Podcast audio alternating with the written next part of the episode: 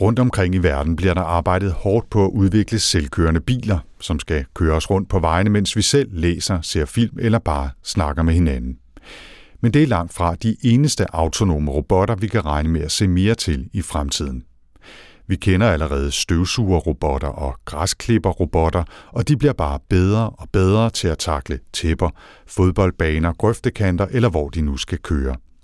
Det kræver dog masser af data, kunstig intelligens og ny hardware at gøre de mobile robotter i stand til at løse deres opgaver på bedst mulig vis.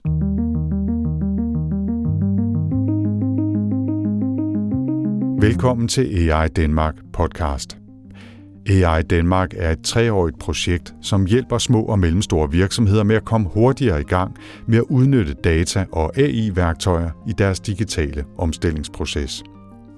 I podcasten taler vi med en række af deltagerne om deres oplevelser og erfaringer med at implementere AI-løsninger i deres virksomheder.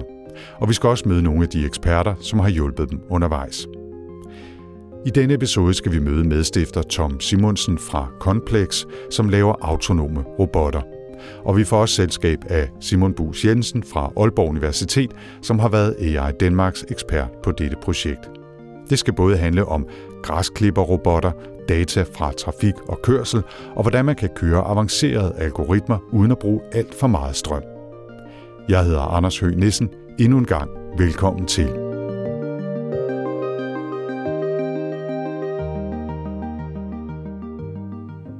Jamen, jeg hedder Tom Simonsen, og jeg er en af grundlæggerne øh, af Complex Innovation i Struer. Øh, og jeg er direktør i dag, administrerende direktør. Jeg er selv uddannet ingeniør fra Aarhus, og så har jeg erfaringer fra tidligere jobs hos øh, Bang Olufsen og hos øh, Eriksson. Men øh, siden øh, 2010 øh, har jeg så været administrerende direktør for Complex, som blev grundlagt øh, samme år. Og så har vi siden foråret 2011, og det vil sige godt og vel 10 år nu, øh, jamen der har vi fokuseret vores indsats primært på design, udvikling og salg af udendørs mobilrobotter, og så med tilhørende controller hardware, embedded software og cloud-løsninger. Øhm, og vi ligger i dag i øh, Business Park Struer øh, og beskæftiger 12 medarbejdere med stor erfaring og bredde inden for kompetencer inden for software, hardware, mekanikdesign og projektledelse. Så det er sådan lidt den korte version om, om mig og om Complex. Og fortæl lige lidt mere om de der robotter. Altså, øh, før vi kommer til selve casen øh, i AI Danmark-regi, hvad er det, de her robotter kan og kan bruges til? Det starter meget med de her udendørs mobile robotter til øh, inden for landbrug især, men øh, senest har vi også arbejdet med øh, robotter til øh, sport. Vi har været involveret i design og udviklingen af en øh, opkridningsrobot til fodboldbaner. Øh, så man kan sige, at vi har egentlig en stor bredde i øh, at designe og udvikle de her mobile robotter. Og det fascinerende ved det er jo egentlig, at, at hvis, man, hvis man ser bort fra den sådan helt, helt konkrete applikation, så er robotterne jo faktisk øh, forholdsvis ens. Altså det, man gerne vil have dem til, eller det, eller det, de skal kunne for at løse opgaven, jamen det er jo at kunne lokalisere sig selv, kunne navigere, de skal kunne øh, sende alarmer, øh, måske forbinde sig til en cloud, eller sende sms'er eller lignende. Så, så der er egentlig en meget stor del af den basisfunktionalitet, der egentlig er i de her udendørs mobile robotter, der går igen, uanset anvendelse. Og det var egentlig en af de ting, vi ja, bilder os selv ind, at vi ligesom spottede allerede tilbage i 2012, at, at, at der ville være et behov for ligesom at have den samme øh, software, eller have en form for platform, der ligesom kunne, kunne dække alle de her forskellige robotapplikationer. Og så er det klart, der er selvfølgelig forskel på, om du laver en, en fuldt batteridrevet robot til øh, sport, eller du laver en, en lidt mere voldsom øh, 150 hestes diesel robot til landbruget. Men, men sådan styringsteknisk, softwaremæssigt, øh, så er de nu alligevel forholdsvis ens. Så det er alle de der fælles ting, som vi ligesom har, har taget udgangspunkt i, at det vil vi gerne være, være dygtige til at kunne, kunne gøre, så vi kunne hjælpe andre med deres øh, robotprojekter. Og bare lige for at give øh, lytterne derude måske et par billeder på nethinden. Hvor store sådan rent fysisk er de robotter, I arbejder med? Den mindste, den er vel øh, på størrelse med en, øh, med en nogenlunde sådan standard øh, græsslåmaskine. Øh, Og de største, jamen det er nogen, der har været over to tons øh, med sådan en 150 hestes Caterpillar dieselmotor. Så, okay. så det, det er ligesom spændet. Øhm, og så er det klart, så bliver forskellene, de er der selvfølgelig også, for der er jo selvfølgelig forskel på at styre en, en fuldt ud elektrisk robot, eller at styre sådan en dieselhydraulisk øh, robot. Øh, det giver selvfølgelig nogle sådan styringsmæssige udfordringer, øh, at man skal kunne overkomme de der forskelle. Men igen, øh, vores påstand er ligesom, at, at mange af de her robotter er alligevel øh, 80% ens, øh, fordi der er så mange ting, man gerne vil med robotterne, som egentlig er de samme, når man skal navigere udendørs. Der er også en lille smule forskel på, om det er en lille støvsuger græslåmaskine robot, der kører ind i, en, i anklen på en, eller om det er en to-tons øh, dieselhakker, ikke? Jo, bestemt, og, det er klart, det er jo også der, hvor man kan sige, at nogle af udfordringerne kommer, og, og, hvor de stadigvæk heller ikke er helt øh, løst. Altså det er jo omkring safety, altså især når maskinerne bliver store, og det bliver måske også øh, græsklipperrobotter eller lignende, hvor der er skærende redskaber og lignende, så er det klart, at, at øh, safety-overvejelserne bliver jo øh, langt vigtigere, jo større robotten bliver. Vi skal jo snakke om jeres øh, AI Danmark case, øh, så kan du ikke øh, give det korte pitch på det? Altså, hvad er det, I har arbejdet med i det her projektforløb?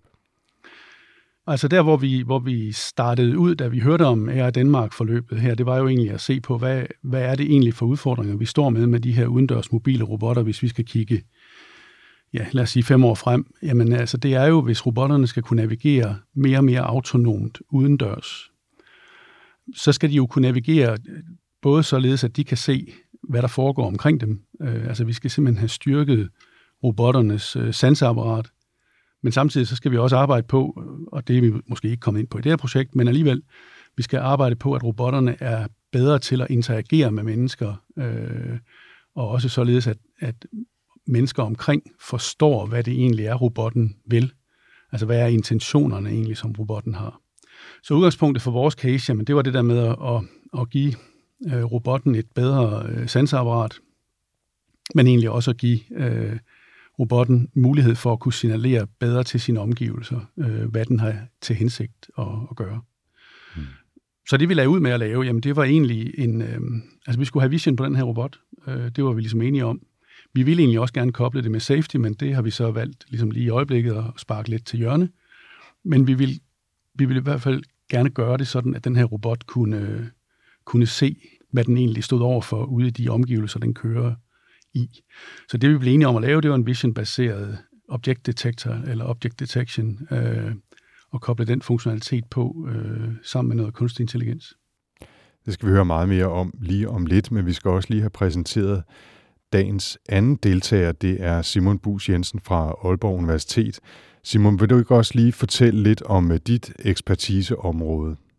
Jo, jamen øh, jeg hedder jo Simon Bus Jensen, og jeg er phd studerende på Aalborg Universitet, øh, hvor mit ekspertiseområde ligger inden for øh, kunstig intelligens øh, og den gren, som ligesom hedder Deep Learning og Computer Vision. Og min PhD, den er bygget op på den måde, at det er sådan lidt en hybrid mellem en, en, en klassisk PhD og en erhvervs øh, PhD. Forstået på den måde, at jeg også er ansat i, i den virksomhed, der hedder Ambolt, øh, som ligger i Aalborg, som øh, er et IT-konsulenthus, øh, som ligesom special, specialiserer sig inden for øh, kunstig intelligens og laver løsninger inden for det.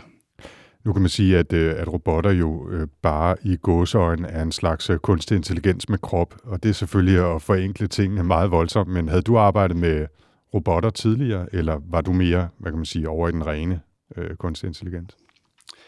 Det er ikke så meget, jeg har øh, beskæftiget mig med robotter sådan i forhold til al, hele det fysiske aspekt, øh, og hvordan de bevæger sig og så videre. Øh, men jeg har fokuseret en del, eller arbejdet en del med den visionmæssige udfordring med at ligesom give robotterne syn. Jeg var, øh, skrev faktisk, øh, for det ikke skal være løgn, mit speciale noget i Sydtyskland, i den virksomhed, der hedder Daimler, som de fleste nok ikke kender i Danmark, men det er dem, der laver Mercedes, øh, øh, så, og det kender de fleste.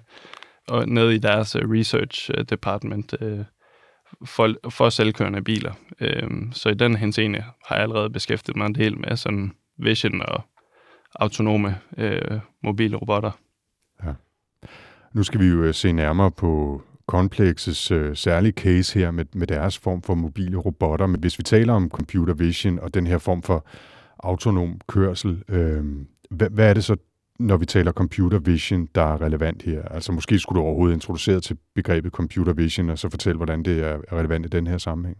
Computer vision, sådan lidt øh, løst beskrevet, det er egentlig, at man, at man giver en, en computer eller en robot syn. Så man, man øh, monterer nogle kameraer. Øh, det kan være klassiske øh, RGB-kameraer, eller det kan også være andre typer sensorer, termiske kameraer, eller øh, radar, eller, eller så videre. Øh, og så bruger man øh, inputtet for de her forskellige sensorer øh, til ligesom at processere ind i, ind i computeren, sådan at den øh, computeren eller, eller robotten på en eller anden måde kan se verden gennem de her sensorer. Så basalt set at give robotten øjne, hvis man skal sige det meget ja, kort. Ja, ja, præcis. Kan man sige noget overordnet om, hvad der sådan er den grundlæggende udfordring i arbejdet med at træne øh, en computer eller algoritmer til at, at, at oversætte det her sensorinput til noget, den så kan operere efter. Altså, du, du fortalte om, at nogle typer data skal oversættes på, på en måde, nogle andre typer data til en anden, men altså, hvad er det for en udfordring, det så er at behandle de data og bruge dem til noget, hvad kan man sige, aktivt? Jamen altså, den udfordring, man står med, når det handler om at ligesom øh, udstyre en robot eller en computer med udsyn, det er, at, at man ofte vil have de her robotter til at ligesom interagere med verden ude et sted, hvor at de ikke nødvendigvis er plukket ind i en ledning. Det vil sige, at de skal ligesom have et eller andet batteri, og derfor øh, skal man også tænke på, hvor stor er strømforbruget i, i den øh, type teknologi, man, man benytter, i forhold til, hvor lang tid man vil have, at robotten skal ligesom kunne navigere rundt, før det igen bliver nødt til at, at blive ladet op. En anden udfordring, det er selve det her, at, øh, at man heller ikke har uanede mængder øh, beregningskraft i de her robotter, fordi at det jo netop ofte vil være, man vil gerne have nogle mindre robotter, eller øh, en robot af en vis størrelse, øh, som betyder, at man ikke kan have en, en kæmpe supercomputer, eller 10 øh, øh, grafikkort øh, ind i den her øh, robot. Så derfor har man både nogle øh, ja, strømmæssige problematikker, og man har nogle beregningsmæssige problematikker. Tom, lad os lige vende tilbage til dig og, og blive lidt mere konkrete. Så altså, du introducerede kort til, til jeres case med de her mobile robotter og deres, øh, lad os kalde det navigation ude i, i verden før. Bliv lige lidt mere konkret. Altså, hvad var det øh, mere specifikt, I gerne ville have input til og hjælp til her? Det vi gerne ville øh, prøve af her, det var, øh, hvad kunne vi opnå øh, ved hjælp af de RGB-kameraer, som Simon talte om før. Hvad kunne man opnå med dem, hvis man koblede det til et, øh, et kunstigt intelligent øh, processorsystem? Og samtidig var det også vigtigt for os at prøve at finde ud af, øh, jamen, også apropos det, du sagde, Simon, altså hvor, hvor, øh, hvor stort behøver det her at være? Hvor dyrt behøver det at være? Fordi det er ikke kun strømforbrug, det er selvfølgelig også den, den rene øh, produktomkostning, fordi hvis man bevæger sig ind i det segment, jeg netop øh, taler om her med, øh, med robotter, øh, som ikke er alt for store, jamen så må de selvfølgelig heller ikke være alt for dyre. Øh, så der er også ligesom grænser for, hvor meget computerkraft kan man, kan man ligesom tillade sig at bruge, både ud fra et batterisynspunkt, men bestemt også ud fra et, øh, et prismæssigt øh, spørgsmål.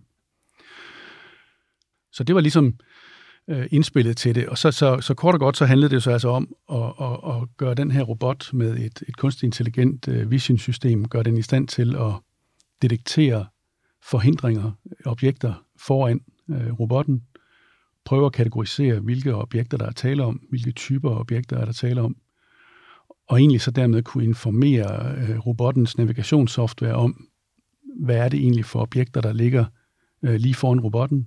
Øh, er det nogen, man skal være specielt nervøse for, eller nogen, man skal køre langt væk fra? Altså, hvad, fordi så kan vi koble det til, til robottens adfærd efterfølgende.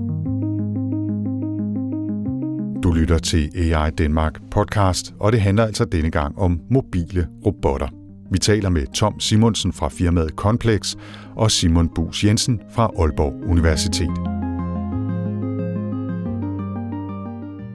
Lad os lige sparke dæk et øjeblik, i hvert fald i, i overført eller forestillet øh, forstand her. Altså, vi har snakket om, hvad det er for nogle krav, der er til batterier, til hardware, processorer og, og så videre. Altså, kan du give et indtryk af, af det, Simon? Altså, hvad er det, I har arbejdet med øh, konkret?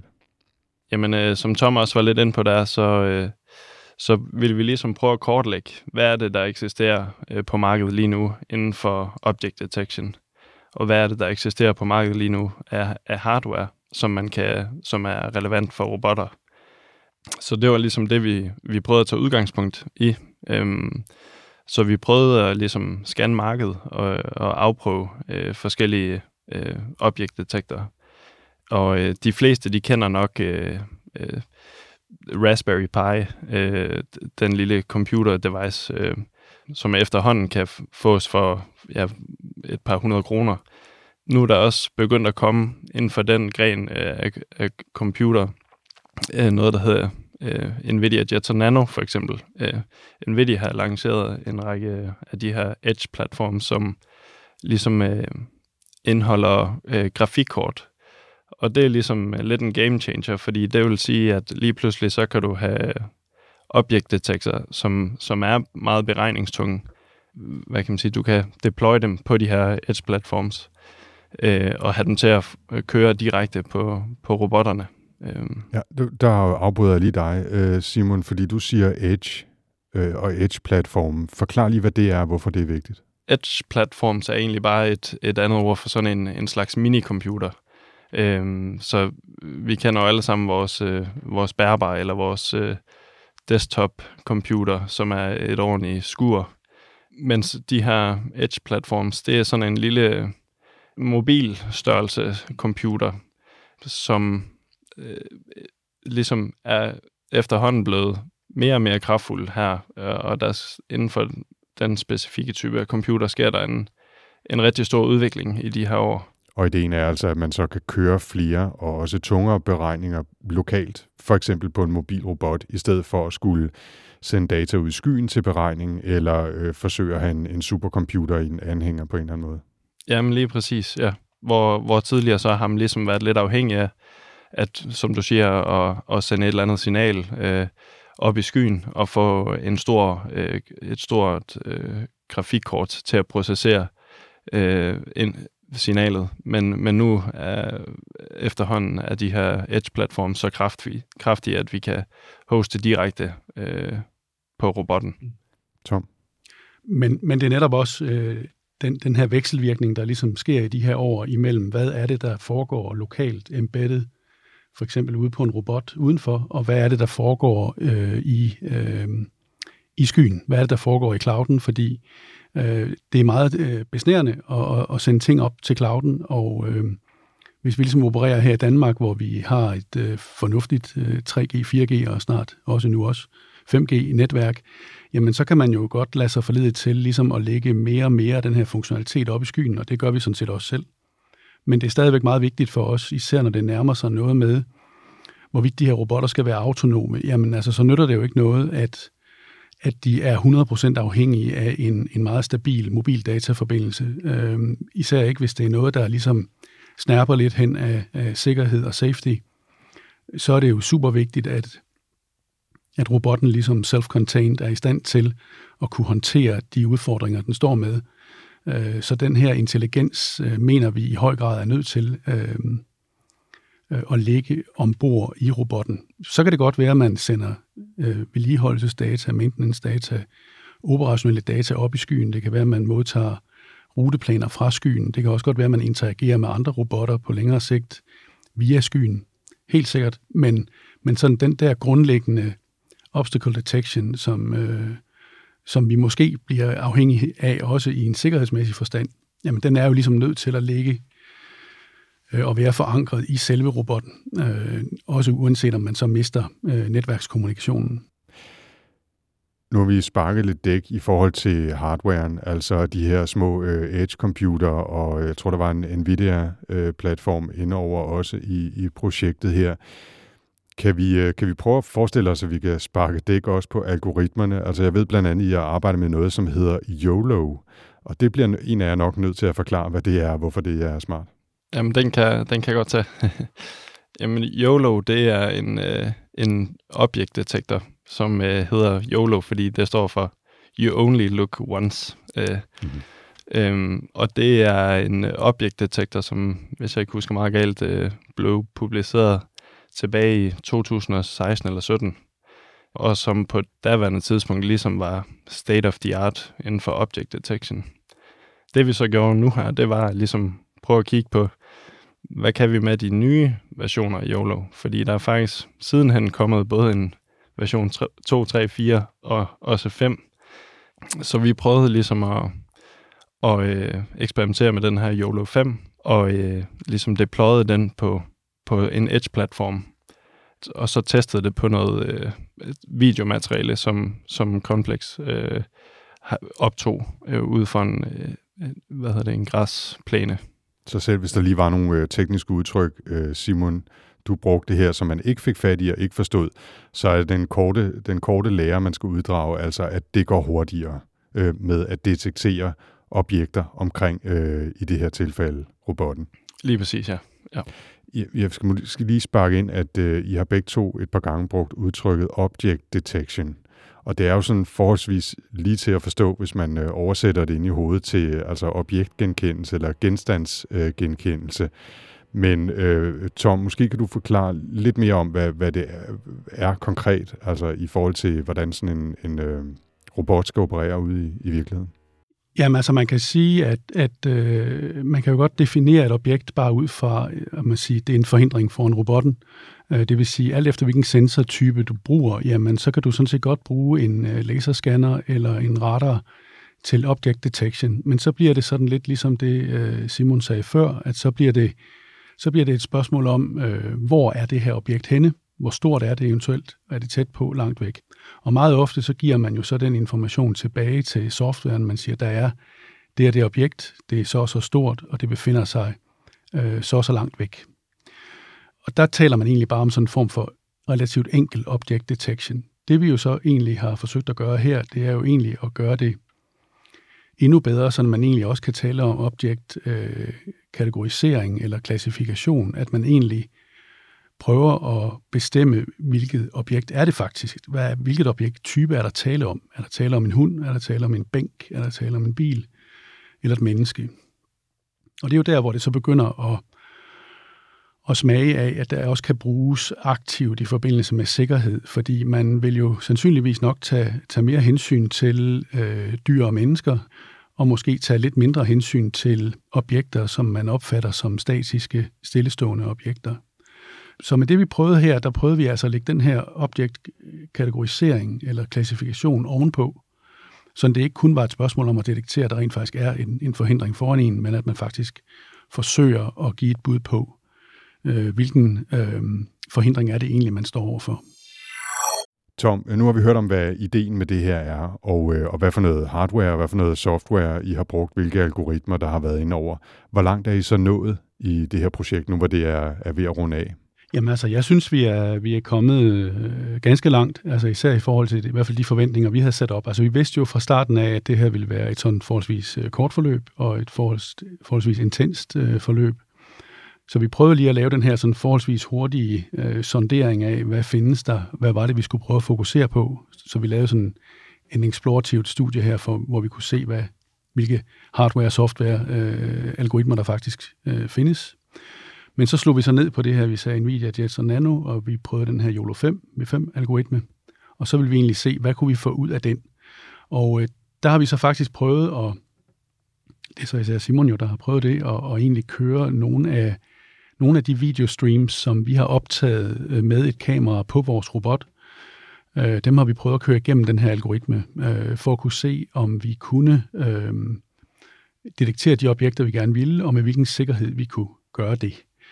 Og det var så også noget at gøre med, hvilket øh, billedmateriale har de her øh, algoritmer været trænet med. Øh, fordi det var en anden ting, vi gerne ville prøve af, og det var egentlig, at, at meget af billedmaterialet stammer jo fra, nu har vi nævnt selvkørende biler, og det er jo der, hvor der i øjeblikket er meget forskning og meget udvikling, øh, og det vil sige, nogle af de datasæt, der var tilgængelige for os, øh, som hvad skal man sige, open source datasæt, uden at vi selv skulle til at, at identificere en helt mild, mange billeder og selv prøve at at lægge den her lærdom ind i algoritmerne, så baserede vi os på en, eller på nogle af de her træninger, der ligesom var lavet på baggrund af billedmaterialer fra øh, biler på asfalt. Og det vil sige, det var jo egentlig vejmiljøer, det var bymæssige miljøer. Og så ville vi egentlig bare kort og godt prøve det af og se, okay, hvordan ser det her egentlig ud, hvis vi kort og godt, lidt populært sagt, sætter den på græs i stedet for, hvad nu hvis vi kører med, med noget billedmateriale, som egentlig er optaget øh, på baggrund af en robot, der kører på, på græs. Og det synes jeg faktisk er lykkedes, øh, øh, om ikke over alt forventning, så er i hvert fald rigtig, rigtig godt. Altså vi, vi, vi står, øh, synes jeg, et rigtig, rigtig godt sted nu, og har et overblik over, hvad vi kan, og hvad der er muligt. Øh, og øh, det vil sige, at vi har fået den her, det her system til at detektere rele- relevante objekter for os. Nogle af dem, vi har kategoriseret som relevante, altså mennesker, dyr, biler. Og der ser vi da, en, synes jeg, en, en ganske høj øh, sikkerhed øh, i den der detektering, som finder sted.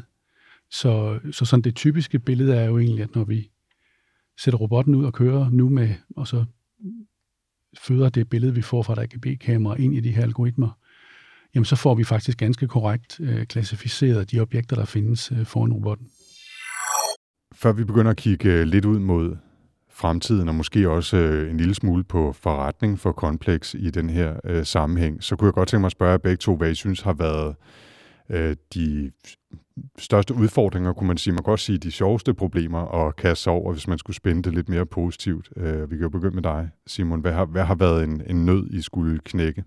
Jamen, en ting, det er øh, at ligesom få deployet ens øh, algoritmer til de her edge-platforms. Øh, det er stadig ikke super nemt tilgængeligt, øh, da det stadig er et område, som er, er forholdsvis øh, eksplorativt og nyt. Så, så der ligger lidt en udfordring i, når man, når man nu har en, en trænet øh, objektdetektor, og få den rent faktisk øh, deployet over på øh, sin computer, minicomputer. En anden udfordring, det er det her, som, som Tom også snakkede om, øh, med at ligesom få anskaffet sig data, øh, som, som øh, er relevant for den problemstilling, man har. Øh, I vores tilfælde her, der, der er vi så heldige, at, at der allerede eksisterer en hel masse ekstern data øh, fra den virkelige verden, øh, der er optaget for veje og også noget fra parker og så videre, som kan benyttes og er relevant. Men lad os sige, at man også vil detektere pindsvin, for eksempel. Øh, så kan det godt være, at det, det er svært at finde et datasæt øh, allerede, som eksisterer for pindsvin, men hvor, hvorimod for mennesker eller biler eller hunde og andre dyr osv., der findes der, der helt sikkert en masse data. Men hvis man skal ned i nogle meget specifikke klasser, så, så vil en udfordring være ligesom få indsamlet data, hvis der ikke ligger noget eksternt data øh, tilgængeligt. Tom?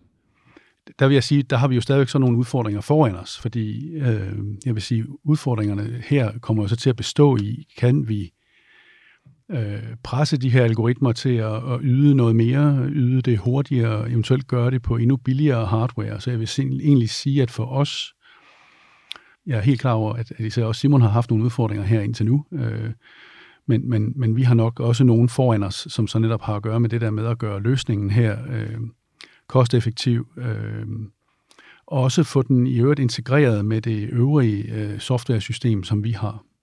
Her hen imod afslutningen kunne jeg så egentlig også godt tænke mig at høre øh, dig, Tom, fortælle lidt om det her projekt i lidt større kompleks regi. Altså, hvordan er er Danmark-projektet her øh, forankret i, i jeres virksomhed, og hvordan skal det bruges fremover? Altså, kommer der forretning ud af det her, hvis jeg skulle sige det sådan lidt, øh, lidt kort?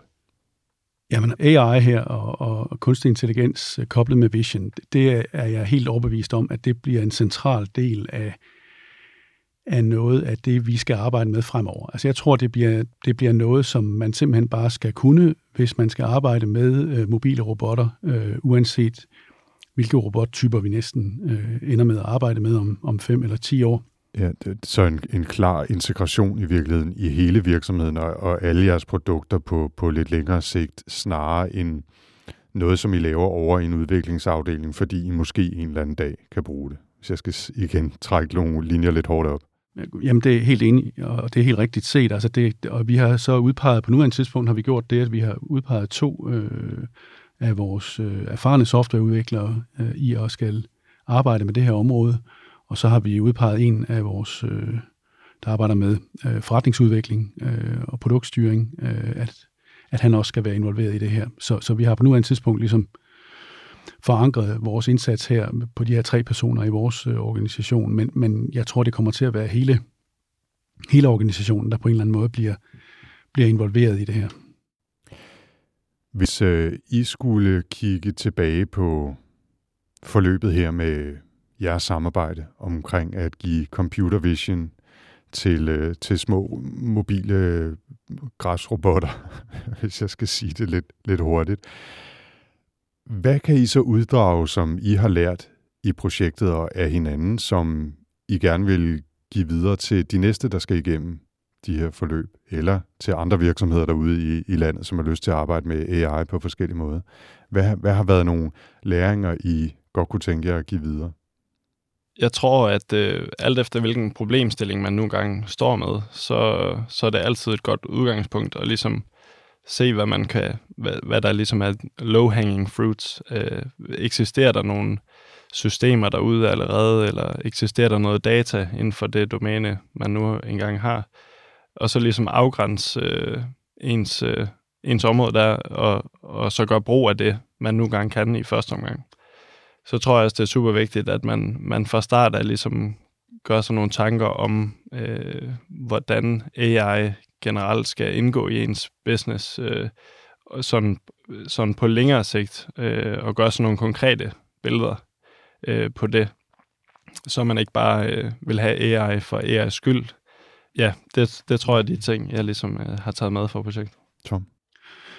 Det vi prøvede her, som jeg synes, vi lykkedes godt med, det var ligesom at erkende, at, at nu det her jo ikke et, et stort, øh, længerevarende forskningsprojekt, vi i gang sætter. Det er et, øh, et forløb på et halvt år, øh, og, og, så kunne vi, og så med de ressourcer, vi i øvrigt har haft for virksomheden, og så Simon her fra programmet her, har vi jo kunne øh, definere et projekt, synes jeg, med en, øh, med en struktur og en arbejdsmodel, fremgangsmåde, som, som andre måske kan lade sig inspirere af. Altså det har nok været det der med ikke at Altså prøve at lægge ud med at have et, øh, et åbent sind og, og kigge frit ud, og så lige se, hvad findes der, øh, men så samtidig også prøve at, og ikke at blive alt for ambitiøse med, hvad man gerne vil, vil opnå, fordi jeg synes, for mig var det bare øh, super fint, at vi fik lavet den her fungerende sådan proof of concept øh, demonstrator, det har været rigtig værdifuldt for os, så nu har vi en, øh, en god platform at komme øh, videre fra eller på.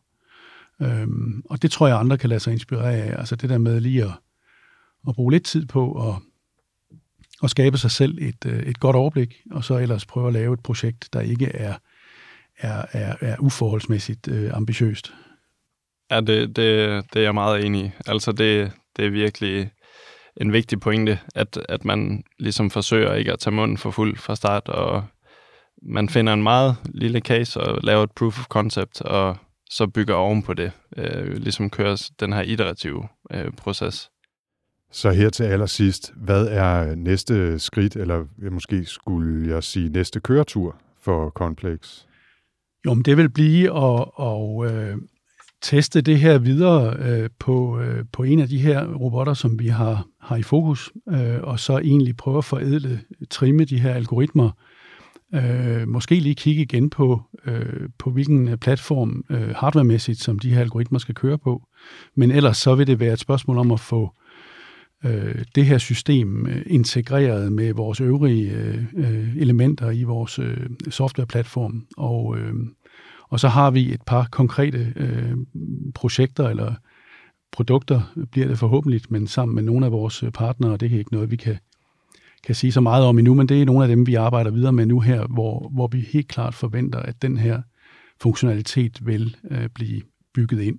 Så det er ikke sådan, at vi går ud nu her til december, og så lancerer vi et eller andet produkt øh, baseret på, på, øh, på den her teknologi, men, men jeg har da en forventning om, at vi øh, til næste sæson, hvis man kan kalde det det, i 2022, kommer ud med nogle øh, robotter, der faktisk har den her funktionalitet øh, integreret i sig, og, og hvor vi så kan se, hvordan det, det fungerer i praksis. Så jeg forventer heller ikke, at vi næste år kommer i nogen øh, stor volumen med den her løsning. Men, men det kan så være, at vi gør det i, i 2023 eller noget af den stil.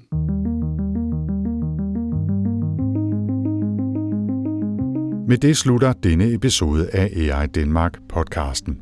Partnerne i AI Danmark er Teknologisk Institut, Alexandra Instituttet, Aalborg Universitet, Danmarks Tekniske Universitet, Københavns Universitet, IT-universitetet og Innovation Center Danmark, Silicon Valley. Industriens Fond står bag projektet, som løber over tre år. Hvis du vil vide mere om AI Danmark og hvordan AI kan styrke din virksomhed, eller er du nysgerrig efter at være en del af projektet, så besøg aidanmark.dk eller find AI Danmark på LinkedIn. Husk at lytte de øvrige episoder af AI Danmark podcast, hvor du kan møde andre danske virksomheder og få inspiration fra deres konkrete erfaringer med at arbejde med kunstig intelligens i praksis. I denne episode medvirkede Tom Simonsen fra Complex og Simon Bus Jensen fra Aalborg Universitet. Jeg hedder Anders Høgh Nissen. Tak for denne gang.